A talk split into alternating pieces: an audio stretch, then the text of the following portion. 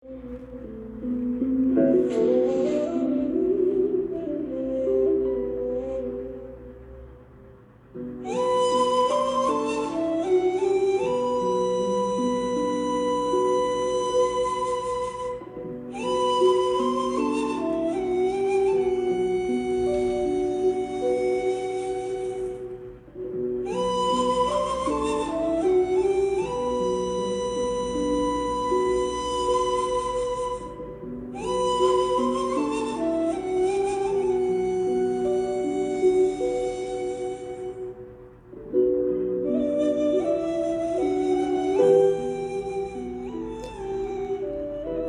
Elhamdülillahi Rabbil Alemin ve salatu ve selamu ala Resulina Muhammedin ve ala alihi ve sahbihi ecma'in. Euzu billahi mineşşeytanirracim. Bismillahirrahmanirrahim. Allah Teala'nın selamı, rahmeti, bereketi her birinizin üzerine olsun değerli dostlarım. Allah Teala'nın izniyle bir dersimize daha başlıyoruz inşallah. Üçüncü cilt 200. sayfadan devam ediyoruz. Başlığımız felsefeci akla bağlanmıştır. Sufi ise aklın aklına yani aklı külle güvenir.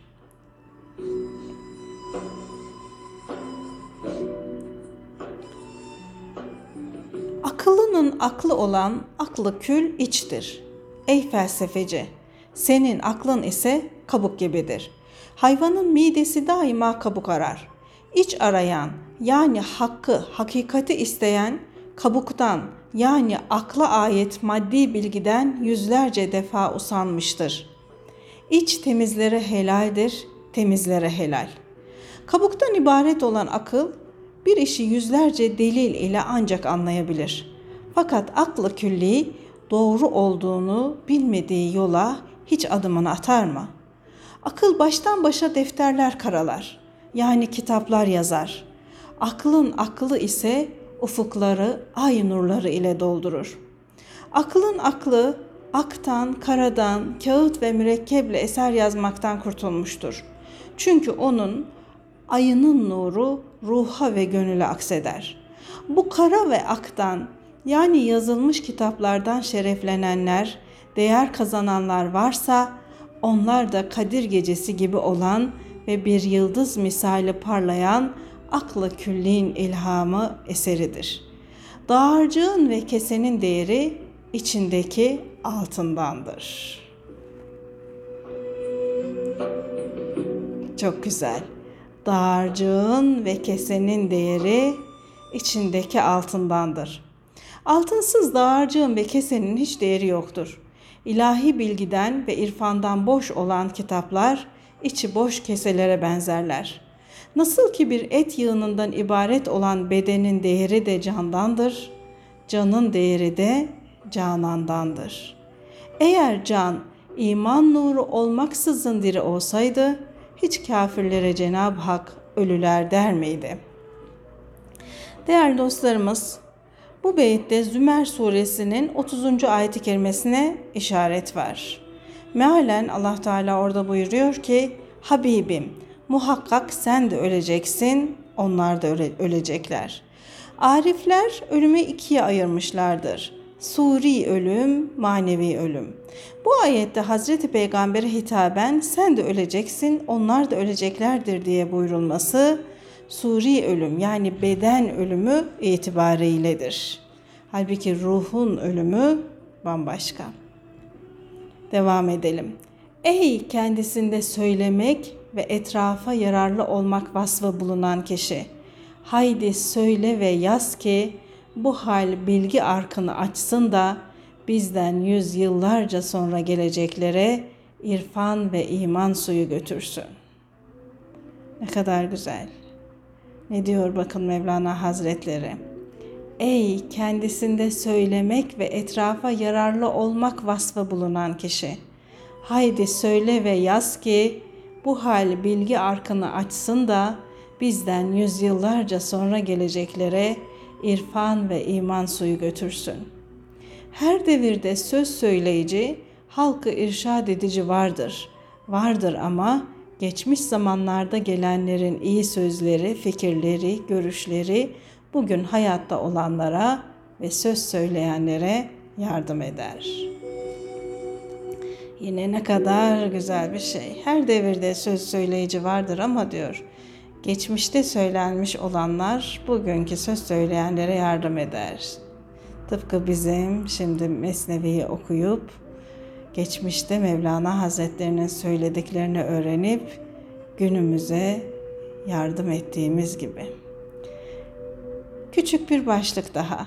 Nefsi yenmek için bir mürşide, bir şeyhe uymak gerekir.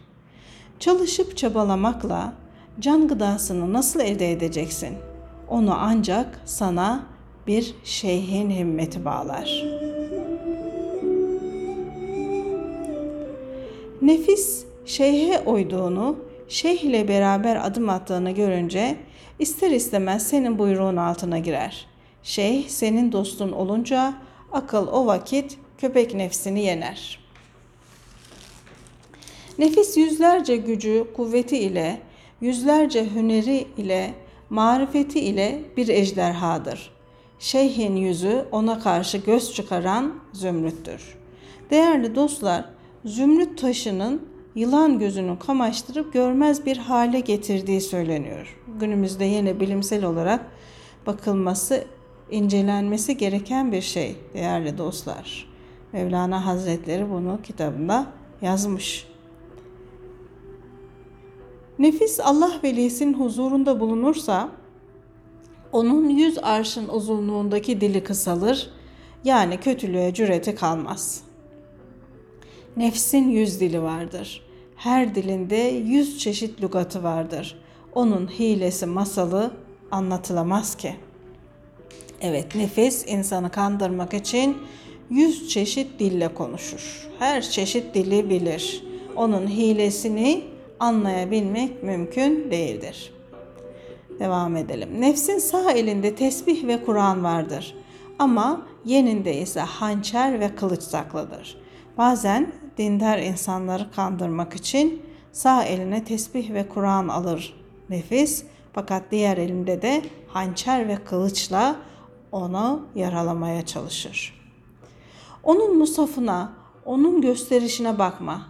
Kendini onunla sırdaş ve dost yapma. Nefis seni abdest almak için havuza götürür, sonra seni iter, havuzun dibine atar. Akıl, nurlu ve iyilik isteyen Allah'ın bir armağanı iken, karanlıklar diyarındaki nefis ona nasıl galip gelir? Çünkü senin aklın bedende gariptir. Nefis ise kendi evindedir. Köpekler de kendi kapılarında heybetli birer arslan kesilirler. Evet, çok güzel bir ifade gene. Akıl Allah Teala'nın nurlu nuruyla nurlanmıştır ve o ebedi alemdedir. Asıl mekanı daha önce de geçmişti aynı cümle. İnsan burada kendini garip hisseder. Akıl, ruh kendini garip hisseder, bunalmış hisseder. Nefis ise yani dünyalık zevkler, neşeler, bedenimizin ihtiyaçları bunlarsa topraktan geldiği için kendi evindedir, dünyadadır, kendi evindedir ve nasıl köpekler kendi kapılarında daha heybetli birer arslan gesilirlerse nefis de dünyada iken daha güçlüdür diyor değerli dostlar. Sabret ki arslanlar yani hakkın kamil kulları ormana yani cennete gitsinler. Onların ne kadar üstün varlık olduklarını bu kör köpekler yani nefsine uymuş kişiler anlayacaklardır. Bilgisiz, görgüsüz kişiler nefsin ve bedenin hilesini bilsinler. Nefis ancak mürşidin himmeti ile gönüle gelen ilahi ilhamla kahrolur. Nefise ancak kendi cinsinden olan yar olur. Senin şeyhin nefis dostluğundan uzaktır. Çünkü şeyh huyunu da değiştirmiştir. O süfli arzulardan, nefsani isteklerden kurtulmuştur. Allah her kimi kalp makamına eriştirmiş ise o kimsede beden cinsiyeti, şehevatı, duyguları kalmaz. Kalp makamına, gönül durağına ulaşanlardan başka herkes bedenlerde pusuta olan kötü huylar, nefsani istekler yüzünden illetlidirler. çeşitli manevi hastalıklara yakalanmışlardır. Elbette illet, illetle dost olur. Değerli dostlarımız, halkın her birinde bir türlü manevi hastalık vardır. Maddi hastalıklar, sakatlıklar görülür. Manevi hastalıklar ise görülmez. Manevi hastalık gizli olduğu için sahibi de fark etmez. Meğer ki manevi doktor olan kamil insan o hastalığı teşhis ve tedavi etsin. Aynı hastalığa tutulmuş olanlar birbirlerine yar olurlar. Her aşağılık kişi Davutluk yani mürşitlik davasına kalkışabilir. Hakkı batıldan ayırt edemeyenler de böyle yalancı ve iki yüzlü kişilere aldanıp ona uyarlar. Ahmak kuş bir avcıdan kuş sesi duyar da ona doğru uçar gider. O şeyhlik dava eden yani etrafına kendini mürşit ve şeyh olarak tanıtan kişi kendi malı olan şeyle başkasından naklettiği şeyi fark edemeyen bir sapıktır. Aklını başına al da üstün bir insan, mana adamı sanılsa bile ondan kaç. Onun görüşüne göre korunulmuş hür kişi ile bağlanmış esir bir kişi birdir. O yakine erdim, tam inanca vardım davasında bulunsa bile şüphe içindedir. Böyle bir kişi zekadan ibaret olsa bile madem ki onda ayırt ediş hassası yoktur, o bir ahmaktır. Yani iman etmeyen kişiler değerli dostlarımız çok zeki kişiler olsalar bile ayırt ediş yoktur. Bu hassa ona verilmemiştir. Dolayısıyla o bir ahmaktır. Ey Salik dikkat et. Böyle bir kimseden Ceylan'ın arslandan kaçtığı gibi kaç. Ey bilgili yiğit sakın onun yanına gitme. Yani aslında kamil insan olmadığı halde, imanı dahi tam olmadığı halde kamil insan gibi etrafındaki kimselere yardım etmeye, onlara nasihat etmeye çalışan cahil kişilerden bahsediyor değerli dostlar.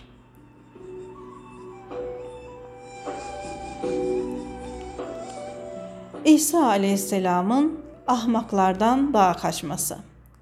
Meryem oğlu İsa sanki bir arslan kanını dökmek istiyormuş da ondan kaçıyormuş gibi bir dağa kaçıyordu. Birisi de onun arkasından koşarak yetişti ve hayrola kuş gibi niçin kaçıyorsun arkanda kimse de yok diye sordu. Hazreti İsa o kadar hızlı koşuyordu ki acelesinden adamın sorusuna dahi cevap veremedi.'' Adam bir müddet onun arkasından koştu, peşini bırakmadı. Ve Hazreti İsa'ya kuvvetlice bağırarak dedi ki, Allah rızası için birazcık dur. Böyle hızlı kaçışın bana dert oldu. Ey kerem sahibi, arkanda ne arslan var ne düşman, ne de bir korku, bir ürküntü. Bu tarafa doğru kimden kaçıyorsun? Hazreti İsa yürü git dedi. Benim ayağımı bağlama. Ben bir ahmaktan kaçıyorum. Bırak da kaçıp kendimi kurtarayım.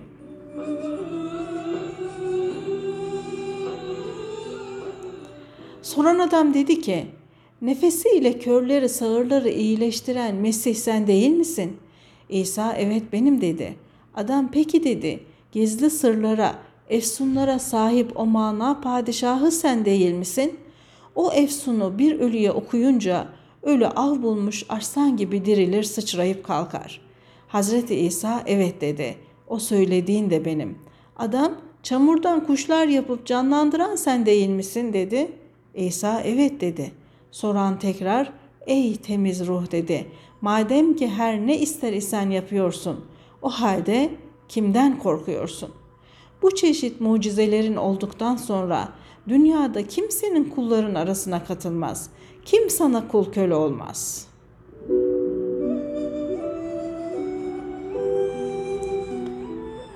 Hazreti İsa aleyhisselam dedi ki, bedeni eşsiz, örneksiz yaratan ruhu daha önce halk eden, Hakk'ın zatına yemin ederim ki, onun tertemiz zatının, tertemiz sıfatlarının hürmeti için gökyüzü bile yenini yakasına yırtmış, ona kul köle olmuştur.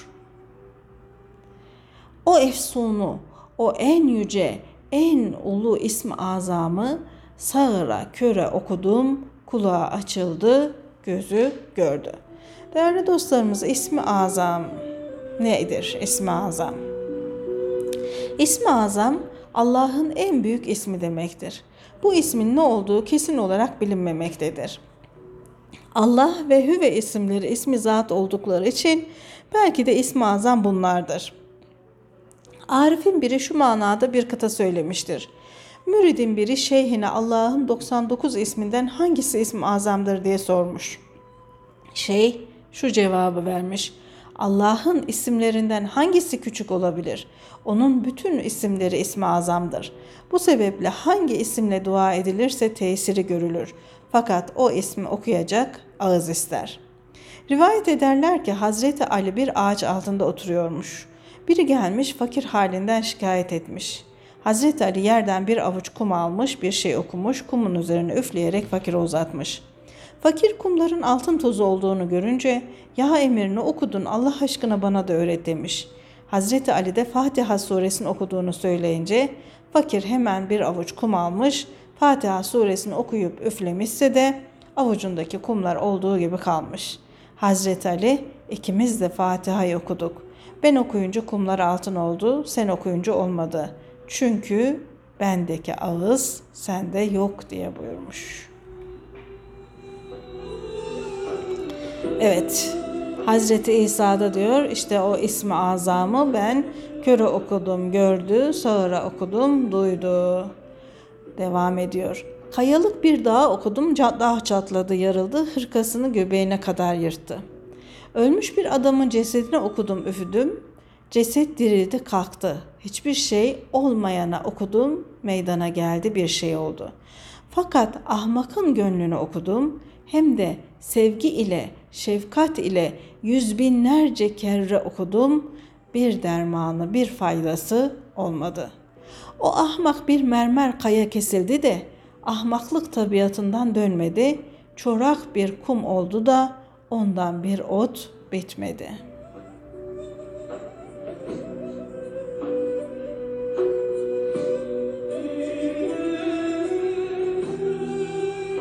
Soruyu soran adam peki dedi.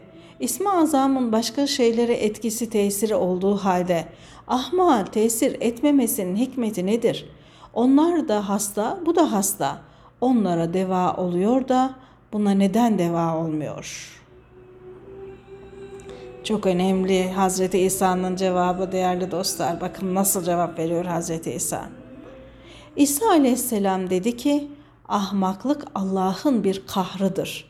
Hastalık, körlük kahır değildir. Bir iptila yani bir belaya uğrayıştır. İptila belaya uğrayış bir hastalıktır. Belaya uğrayan kişiye acırlar ama ahmaklık öyle bir hastalıktır ki başkalarını yaralar, incitir. Ahmak adama vurulan dağ, dağlama deriz yani mühür değerli dostlar. Allah mührüdür. O mühür üzerine hiçbir el bir çare bulamaz.'' Hz. İsa'nın kaçtığı gibi sen de ahmaktan kaç. Ahmakla sohbet, konuşup görüşmek nice kanlar dökmüştür. Hava suyu nasıl yavaş yavaş çeker buharlaştırırsa, ahmak da onun gibi sizden bir şeyler çalar, ruhen sizi yoksul bırakır. Senin hararetini çalar, soğukluk verir. Senin mermi taşı üstüne oturmuş kişiye döndürür. Yine Mevlana Hazretlerinden çok güzel bir nasihat değerli dostlar ahmaklık, cahillik, bilmediği halde her şeyi bildiğini zanneden, asla hiçbir nasihata kulak asmayan, dinlemeyen, e, ilim öğrenmek yanında, yanında, yolunda olmayan kimseler demektir. Hazreti İsa onlardan kaçıyor. Onlara ismi azamı okumuş olsa bile onlarda bir fayda görmüyor. Çünkü artık kalpleri mühürlenmiş. Onların alınlarına damga vurulmuş. Dolayısıyla Mevlana Hazretleri de diyor ki sen de böyle kişilerden kaç. Eğer onlarla sohbet edersen nice kanlarının döküldüğünü, seni nice incittiklerini görürsün.''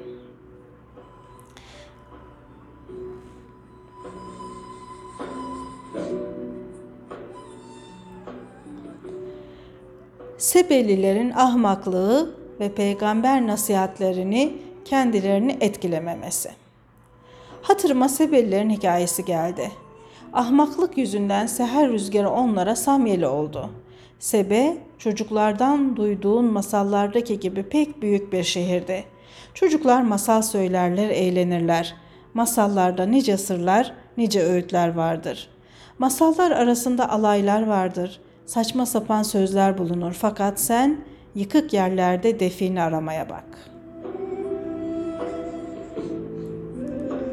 Yine altı çizilecek bir cümle değerli dostlarımız. Sen yıkık yerlerde define aramaya bak. Sadece bu cümleyi bile anlatsak saatimizi doldururuz. Değerli dostlarımız şöyle bir hayal edin. Bir define arayacaksınız. Define aramaya gidiyorsunuz ama orada yepyeni bir bina var. Yanında da yıkık bir bina var. Çok eski zamanlarda yapılmış, göçmüş, yıkık, harap bir bina. Defineyi hangisinde ararsınız? Elbette ki eski yıkık binada ararsınız. İşte büyükler derler ki defineler harabelerin altında gizlidir. Sen eğer Allah'ın rızasını kazanmak istiyorsan mazlum, garip, kimsesiz, göçmüş, yaşlı, harabe haline gelmiş insanlarda onun rızasını ara. Bu da burada var. Evet. Şimdi Mevlana Hazretleri de Sebelileri masal ediyor, masal ederek bize anlatıyor. Değerli dostlarımız, masallar bizler için çok anlamlıdır aslında. Daha ilk başlarken masalda nasıl başlar? Bir varmış, bir yokmuş diye. Hayatın özeti adeta işte. Sadece onu bile hayatımıza yer ettirsek, her daim hatırlasak pek çok yanlışa düşmeyeceğiz değerli dostlar. Dolayısıyla masallardan alınacak çok dersler vardır. Ve bakın Mevlana Hazretleri de Sebe suresinde e, anlatılan Sebelilerin hikayesini masallaştırarak bize nasıl anlatmış. Sebe şehri pek büyük, pek geniş bir şehirdi. Fakat büyüklüğü bir tepsiden fazla değildi. O şehir pek ulu, pek büyük ve çok uzun idi. Pek sağlamdı ama sağlamlığı bir soğan sağlamlığı kadardı. Önümüzde de değil mi? Değerli dostlarımız, nice büyük şehirler bir haritada gösterildiği zaman bir tepsi büyüklüğünde aslında. Bir uçağa çıkıp da baktığınız zaman bir tepsi büyüklüğünde. Çok sağlam şehirler bir zelzelede, bir afette, bir fırtınadan sonra adeta soğanın kabuğunun soyulup uçuştuğu gibi, zarının dağıldığı gibi dağılıveriyorlar. O şehirde on şehir halkı toplanmıştı ama hepsi de yüzü yıkanmamış üç kişiden ibaretti. Yani on şehir halkı ama üç kişiden ibaret değerli dostlar. Orada sayısız adam, sayısız mahluk vardı ama Hepsi de ham ve hazır yiyici üç kişiden ibaretti. Değerli dostlarımız bu hikayeyi yorumlayan şarihler diyorlar ki burada Sebe şehri insan bedeninin sembolüdür. Ahalisinden maksat insanda ruhani ve cismani kuvvetlerdir. Onlara hakim olan üç kişiyi de Hazreti Mevlana alaylı bir şekilde açıklıyor. Bizim medeniyetimizin de hayatımızın da ne kadar zayıf insanlarla dolu bir yaşayıştan ibaret olduğunu belirtiyor. Evet onlar çok kalabalıklardı ama aslında üç kişilerdi. Canana koşmayan, sevgiliye kavuşmaya çalışmayan, sevgiliyi bulmak için uğraşmayan canlar binlerce de olsa onlar hakikatte yarım bedenden ibarettir. Bu yüzdendir ki halka ancak üç kişiden ibarettir. İşte imanlı bir ordunun imansız bir ordu daha kendinden kat kat fazlaca olan orduya galip gelmesi gibi değerli dostlar. Onlar Canan'a ulaşmaya çalışmıyor, Canan'ı bilmiyor. Onlar ancak yarımlar, yarım. Ya bunlar ancak üç kişi eder. O üç kişiden biri gözü kör olduğu halde çok uzağa görürdü. Süleyman'ı görmez de karıncanın ayağını görürdü. Öbürünün kulağı keskin idi fakat adam akıllı sağırdı.'' yani çok sağır olduğu halde çok fazla işitirdi. Sanki bir hazine idi ama içinde bir arpa ağırlığında bile altını yoktu. Çok güzel masallaştırmış Mevlana Hazretleri değerli dostlar. Üçüncüsü çıplak ve her tarafı açıktı. Fakat elbisesinin etekleri çok uzundu. Kör olan kişi işte şuracıkta atlı askerler geliyor dedi. Hangi milletten kaç kişi olduklarını görüyorum. Kör olan gördüğünü söylüyor. Sağır evet dedi ben de seslerini duyuyorum. Gizli açık ne konuşuyorlarsa hepsini işitiyorum. O çıplak paniğe kapıldı da gelirler de uzun eteğimi keserler diye korkuyorum dedi. Kör işte dedi yaklaştılar. Kalkın yaralanmadan bağlanmadan kaçalım kurtulalım. Sağır evet gürültü gittikçe yaklaşıyor arkadaşlar dedi. Çıplak eyvahlar olsun dedi.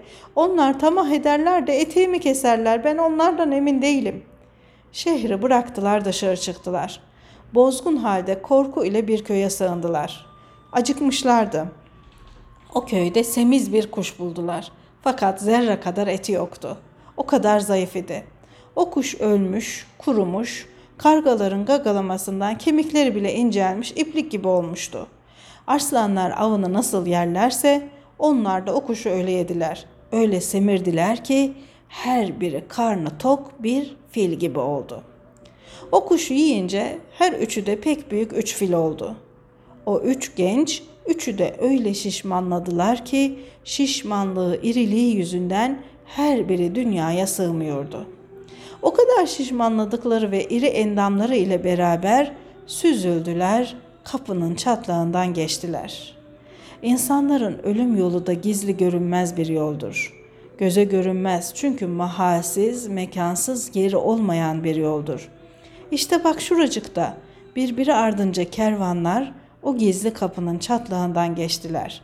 Sen o çatlağı kapıda ararsan bulamazsın pek gizlidir ama bunca insanı gelin evine güveyi götürür gibi o çatlaktan geçirip götürürler.''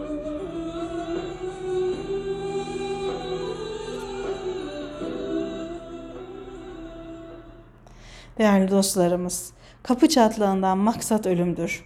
Ölümün ne olduğu görülüp bilinemediği halde onunla birçok zifaf yapılmaktadır. Zifaf, gelini güveynin evine götürmek demektir. Gelin süslenip kocasının evine gittiği gibi insanlar da teçhiz ve tekvin edilip yani yıkanıp, kefenlenip ahirete yolcu edilir.'' Çok uzağa gören kör, çok iyi işiten sağır ve uzun elbiseli çıplağın Mevlana'ya göre manası. Yukarıda bahsedilen sağır hayattan çok şeyler uman, çok şeyler isteyen, bir türlü gözü doymayan insanı göstermektedir. O başkalarının ölümünü duyar da kendi öleceğini hiç aklına getirmez. Uzağa gören kör de hırsı temsil etmektedir. O halkın ayıbını kıldan kıla görür, mahalle mahalle dolaşır, onları söyler.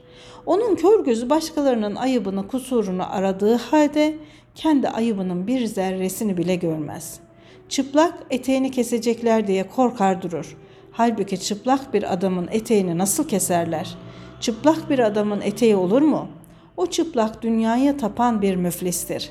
Soyulacağını düşünerek korkular içinde yaşar.'' Halbuki çıplak olduğu için hırsızların soymasından korkmaması gerek. O dünyaya çıplak geldi, çıplak gidecektir.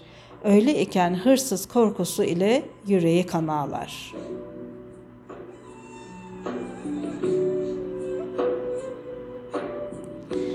Ölümü vaktinde yanında bulunanlar yüzlerce feryatla ağlaşırlarken, o hayattayken hırsızlardan boş yere korktuğunu anlar da canının o manasız korkusuna gülmeye başlar. Zengin ölüm sırasında altının bulunmadığını, yani servetin artık kendisine ait olmadığını, zeki bir kimse de hünersiz ve marifetsiz bulunduğunu idrak eder. Hayattaki bu mal korkusu eteğine saksı kırıntıları doldurup kendini mal sahibi sanan, onları gayip edeceğinden korkan, onların üstüne titreyen çocuğun korkusuna benzer.'' Eğer o süslü saksı kırıklarından bir parçasını alırsan çocuk ağlar. Aldığın parçayı geri verirsen güler. Bilgi sahibi olmadığın için çocuğun ağlamasına gülmesine bir değer verilmez. Cahil kodaman kişi de eğreti olan malı mülkü kendi malı mülkü sandığı için o malın üstüne titrer, çırpınır durur. Rüyasında kendisini mal mülk sahibi görür. Bir hırsızın çuvalını kaçırıp götüreceğinden korkar. Değerli dostlarımız Allah Teala Kur'an-ı Kerim'de dünya hayatının bir oyun ve eğlenceden ibaret olduğunu söylüyor. Dünya hayatı rüyadan ibaret olduğu gibi dünyada servet sahibi olmak da rüyada define bulmak gibidir. Eskiden söylenmiş bir beyit vardır. Bir kefendir akibet, sermayeyi şu geda, pes buna marula olan mecnun değildir de nedir?''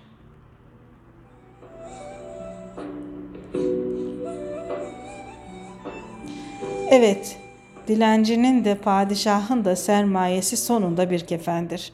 Bu durumda dünya malıyla mağrur olan deli değil de nedir? Mal sahibi, mülk sahibi, hani bunun ilk sahibi derler. Ne kadar nükteli ve manalı bir sözdür. Mal, mülk elden ele geçer. Ahmet'ten Ali'ye, Ömer'den Bekir'e intikal eder.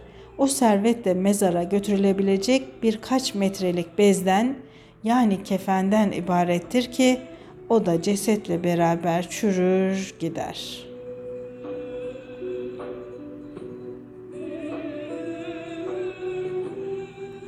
Ölüm meleği zengin bir kimsenin kulağını çekmek suretiyle hayat rüyasından onu uyandırınca gerçekten sahibi olmadığı bir mal için hayattayken çektiği hırsız korkusuna güleceği gelir. Bu dünyanın aklına bu dünyanın bilgisine sahip olan bilginlerin de bilgileri üstüne titremeleri, kendilerini çok bilgili insan saymaları da buna benzer. Bu çeşit bilginler için Cenab-ı Hak la ya'lemun bilmezler diye buyurmuştur. Rum suresi 6 ve 7. ayet-i kerimede değerli dostlarımız. Bunlardan her biri kendisine bilgi var zannına kapılır da bilgiyi bir hırsız çalacak diye korkar. Nabi merhum der ki, ilim kıyısı olmayan bir denizdir. Orada alim geçinen cahildir. Evet, ilim cahillikten kurtulmanın, ilim sahibi olmanın ilk kapısı bir şey bilmediğini bilmektir değerli dostlar. Kişi kapıyı çalmazsa kapı kapalı mı açık mı bilemez. Kapıyı çaldığı zaman kapının ardındaki ilmin derinliğini, yüceliğini, büyüklüğünü gördüğü zaman kendisinin ne kadar az bilgi sahibi olduğunu idrak eder. İşte Nabi Hazretlerine dediği gibi ilim kıyısı olmayan bir denizdir. Evet, devam edelim Mevlana Hazretlerine. O hak gelip beni meşgul ediyor zamanım alıyor der. Yani ilimle meşgul olan kimseler böyle derler diyor. Halbuki onun faydalı bir zamanı yoktur. Halk beni işten alıkoyuyor der. Halbuki kendisi boğazına kadar işsizliğe, tembelliğe gömülmüştür. İşte böyle bir bilgin uzun etekli çıplığa benzer. O eteğimi halkın elinden nasıl kurtarayım diye korku içindedir. O zalim bilgin bilgilerden yüz binlerce üstünlük elde etmiş, bir hayli bilgi sahibi olmuş da kendi ruhunun kendinde bulunanın hakikatini bilmiyor. O her cevherin hassasını bilir de kendi cevherini bilip bildirmede sanki bir eşektir. Filozoflar insana söz söyler, gelişir, iradesiyle hareket eder, iki ayağı üzerinde yürür bir hayvandır diye tarif ederler. İnsanı böylece maddi yönden bilmek, onun hakikatini bilmemek ve insanı hayvan gibi görmektir. Halbuki insan maddeten hayvanlara benzer ama mana yönünden büyük bir alemdir. Görünüşte alemi sura, küçük alem, manada alemi kübra, büyük alemdir. Kainatın özü bütün varlıkların hülasasıdır. Sureti ve manasıyla ahseni takvim en güzel yaratılmış varlıktır. Ruhumdan ona üfürdüm sırrına mazhar olmuştur insanoğlu. Değerli dostlar. Sebellerin asılları yani ilahi ilimdeki ayan sabiteleri kötü olduğu için dünyada Allah'ı bulma, Allah'a kavuşma sebepleri olan kulluk vazifelerini, insanlık vazifelerini yapmaktan ürkerlerdi, kaçarlardı. Mutlu yaşamaları için Cenab-ı Hak onlara bunca mal, mülk, bağ bahçe vermişti. Sağdan, soldan lütfedilen bunca nimet onların huzurla yaşamaları içindi. Meyveler çokluğundan yerlere dökülür, yolun geçitlerini daraltırdı. Dökülüp saçılan meyveler yolu kaplar, yolcu nereden geçeyim diye şaşırıp kalırdı. Birisi başına bir sepet alsa da ağaçların altından geçse, meyveler silkinmeden sepeti doldururdu. O meyveleri bir insan değil, rüzgar silkerdi. Pek çok kişinin etekleri meyvelerle dolardı. Meyve hevenkleri, salkımları dallarından yerlere kadar salkar, gelenin geçenin başına ve yüzüne değerdi. Altının çokluğundan külhancı bile beline altın kemer kuşanırdı.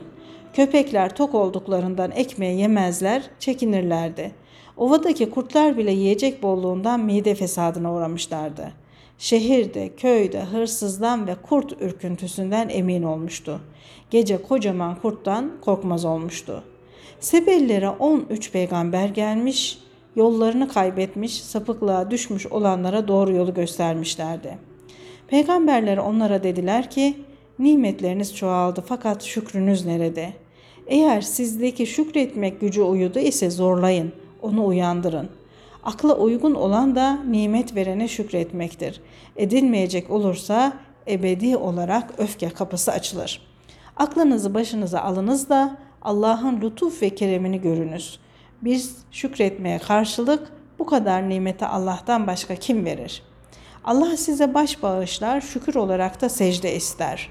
Ayak bağışlar, şükür olarak oturmanı ister. Değerli dostlarımız, şükrün dil ile yapılanı olur, hal ile, fiil ile yapılanı olur, gönül ile yapılanı olur. Elhamdülillah, eşşükrü lillah kelimeleri şükrün dil ile söylenenidir. Dilsiz şükür, hal şükrü her uzuva yani organa göredir. Arifler şöyle söylemişlerdir. Başın şükrü secde etmektir. Ayağın şükrü ibadet için oturmaktır. ibadet için yürümektir. Camiye giderken yürüyüşümüz şükür sayılmaktadır. Gözlerin şükrü ibret alınacak şeylere bakmaktır. Allah'ın yarattığı eserlerde onun sıfatını, kudretini yaratma gücünü görmektir. Haram ve nehyettiği şeylere bakmamak da gözün şükrü sayılır. Kulakların şükrü onlar vasıtasıyla haber dinlemek, iyi şeyler, hikmetler işitmek, Kur'an ve ezan duymak, şerre, kötü sözlere kulak vermemektir. Evet, her hal ile şükür halinde olmak Allah inşallah hepimize nasip etsin. Devam edelim. Peygamberlerin bu öğütlerine karşı Sebeliler dediler ki bizim şükrümüz gülyabani aldı götürdü. Bu yüzden biz şükürden usandık, nimetten bezdik. Bize bol nimet verişinden o kadar bıktık ki bize ne ibadet hoş gelir ne de suç işlemek. Nimetleri de istemiyoruz, bağı bahçeyi de. Biz mutluluk ve rahat yaşama sebeplerini bile dilemiyoruz.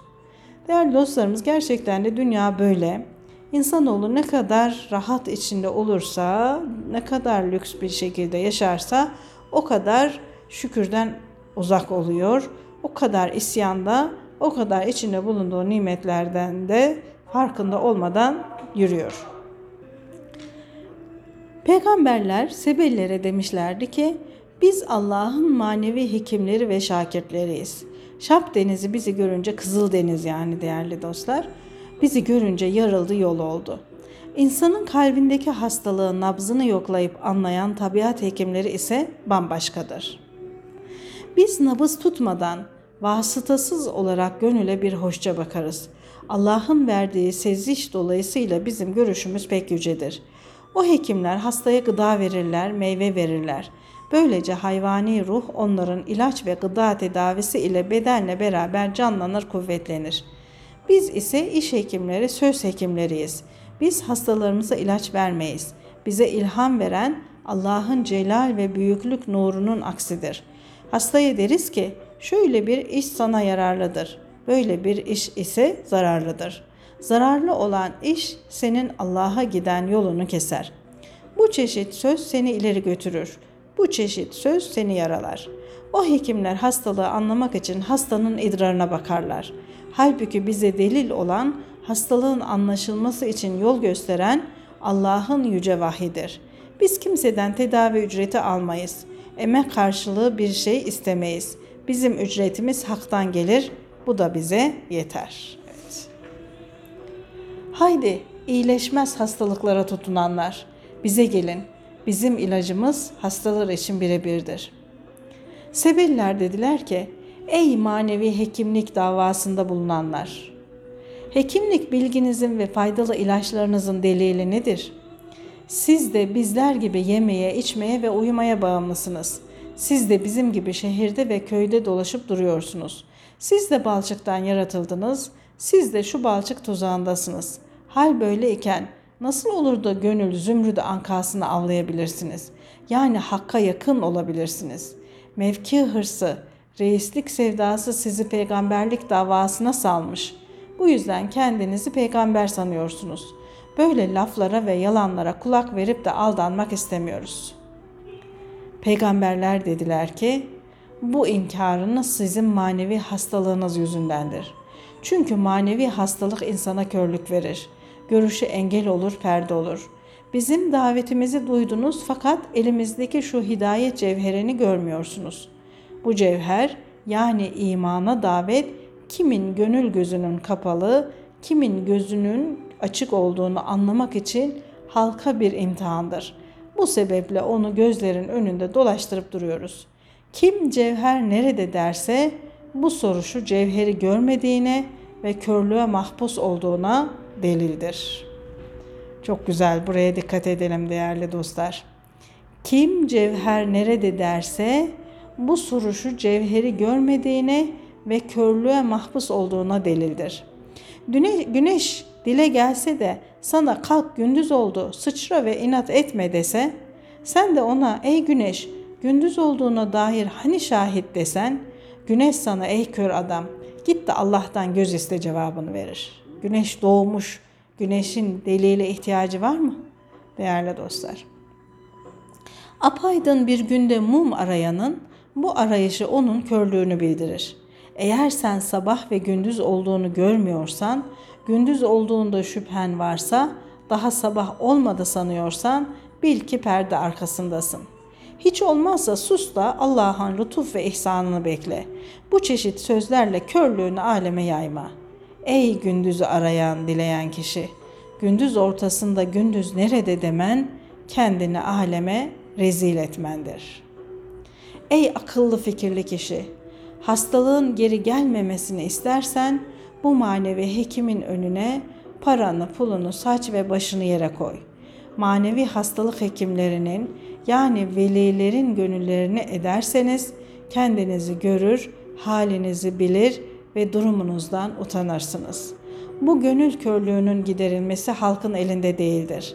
Fakat bu hekimler Allah'ın lütfu ve keremi ile hidayet yolunu gösterirler.'' Bu manevi hastalıkların hekimlerine candan, gönülden kul olursan Allah'ın lütfuna ve feyzine yol bulursun. Değerli dostlarımız, Sebelilerle peygamberlerin aralarındaki konuşmalar devam ediyor. Ama bir sonraki dersimize bırakalım. Süremiz oldukça uzadı çünkü. Allah bizi gönül gözü açık olanlardan eylesin manevi hastalıklarımıza hekimini bulabilenlerden eylesin, şifa bulabilenlerden eylesin.